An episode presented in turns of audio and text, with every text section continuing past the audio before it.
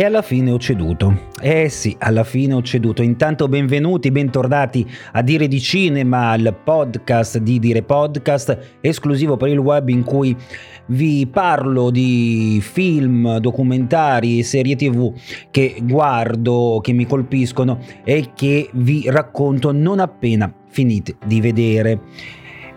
Ecco, questo è uno di quei titoli che ho lì davanti agli occhi penso, lo guardo, non lo guardo, ma se lo guardo mi arrabbio, se non lo guardo non mi arrabbio, mi arrabbio per una cosa, mi arrabbio per un'altra, ehm, non trovo giusta la narrazione. Un po', diciamo, la situazione che ho avuto un paio di anni fa quando uscì il documentario su Carre Ferragni, anche se lì il dubbio fu di 10 minuti, poi lo misi e mi piacque anche molto, abbastanza, molto no, abbastanza perché era un bel racconto fatto bene di una ragazza che ha sfruttato il tempo giusto. Perché fondamentalmente, diciamoci la verità, e lo ammette anche la stessa Ferragni, non si è inventata niente, ha avuto la fortuna di fare per prima un qualcosa che poi in pratica gli è esploso in mano ed è stata molto brava lei e il suo team a saperla gestire e a saperla mantenere.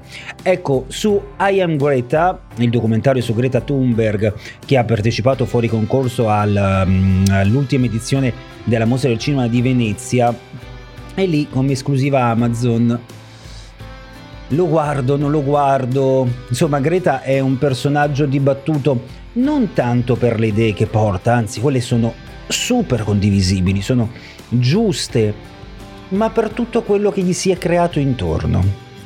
Ecco, Greta io credo sia l'ennesimo caso di un qualcosa che parte in maniera genuina e poi gli esplode in mano e finisce in mano a chi questo pianeta, in questo caso, non è che proprio lo tratti nella miglior eh, maniera possibile ma sfrutta per tornaconto economico l'ideale di una bambina fondamentalmente, perché Greta, ricordiamocelo, nel 2018 quando ha iniziato a farsi conoscere per i suoi scioperi del venerdì aveva 15 anni, quindi era una bambina proprio.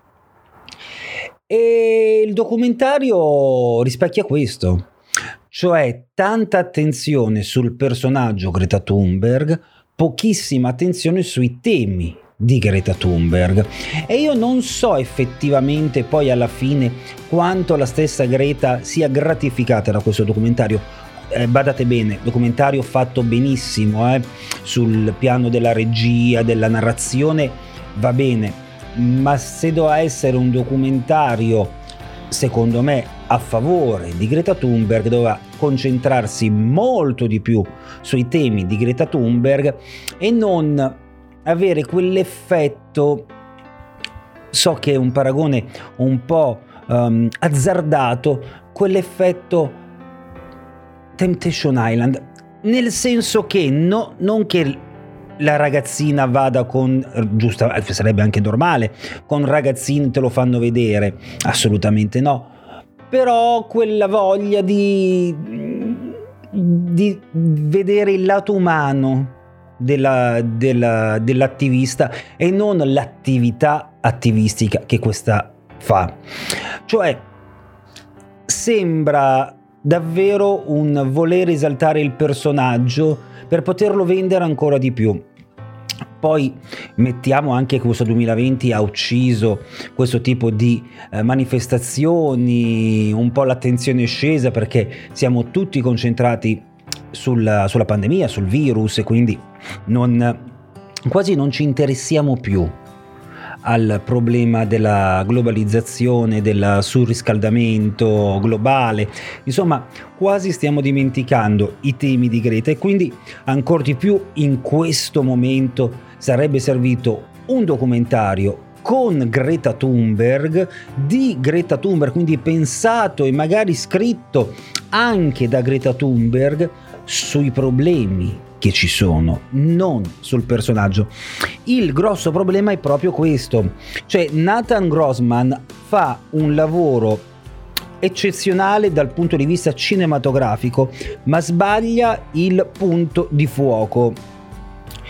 E, e, questo un po' lo si era anche detto dopo la prima visione durante il Festival del Cinema, però sa, sapete, effettivamente quello che poi i critici, quelli seri, eh, raccontano è che è un bel documentario ed è effettivamente così.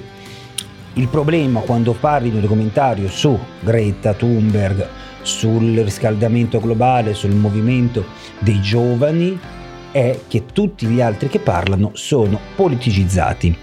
Quindi troverete e sicuramente avete anche già letto o sentito recensioni che dicono che è pessimo perché Greta va in barca a vela con un multimiliardario in, uh, negli Stati Uniti per raggiungere il congresso e quindi diciamo questi sono fondamentalmente quelli resti, quelli non dico contrari perché nessuno penso possa essere contrario a risolvere un problema reale, tangibile, diciamo quelli più legati al, all'oggi e forse anche allo, allo ieri.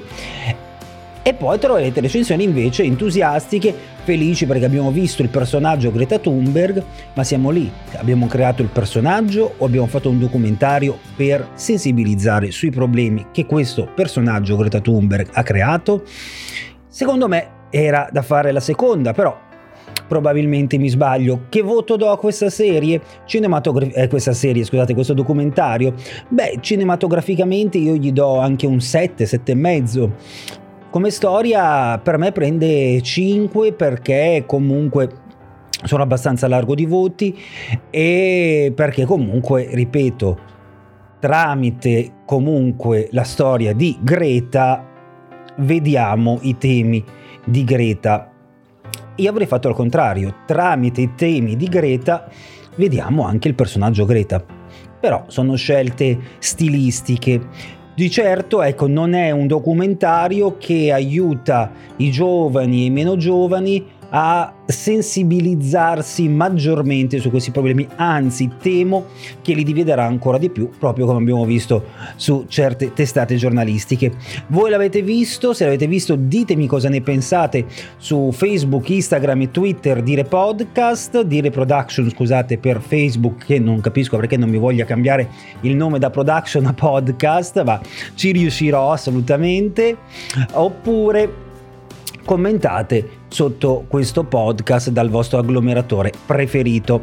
Appuntamento con il cinema per martedì prossimo, mentre per tutto il resto, beh lo sapete, il calendario è lunedì e mercoledì le interviste dei talenti di Dire Production o Dire Podcast e il giovedì se leggo io.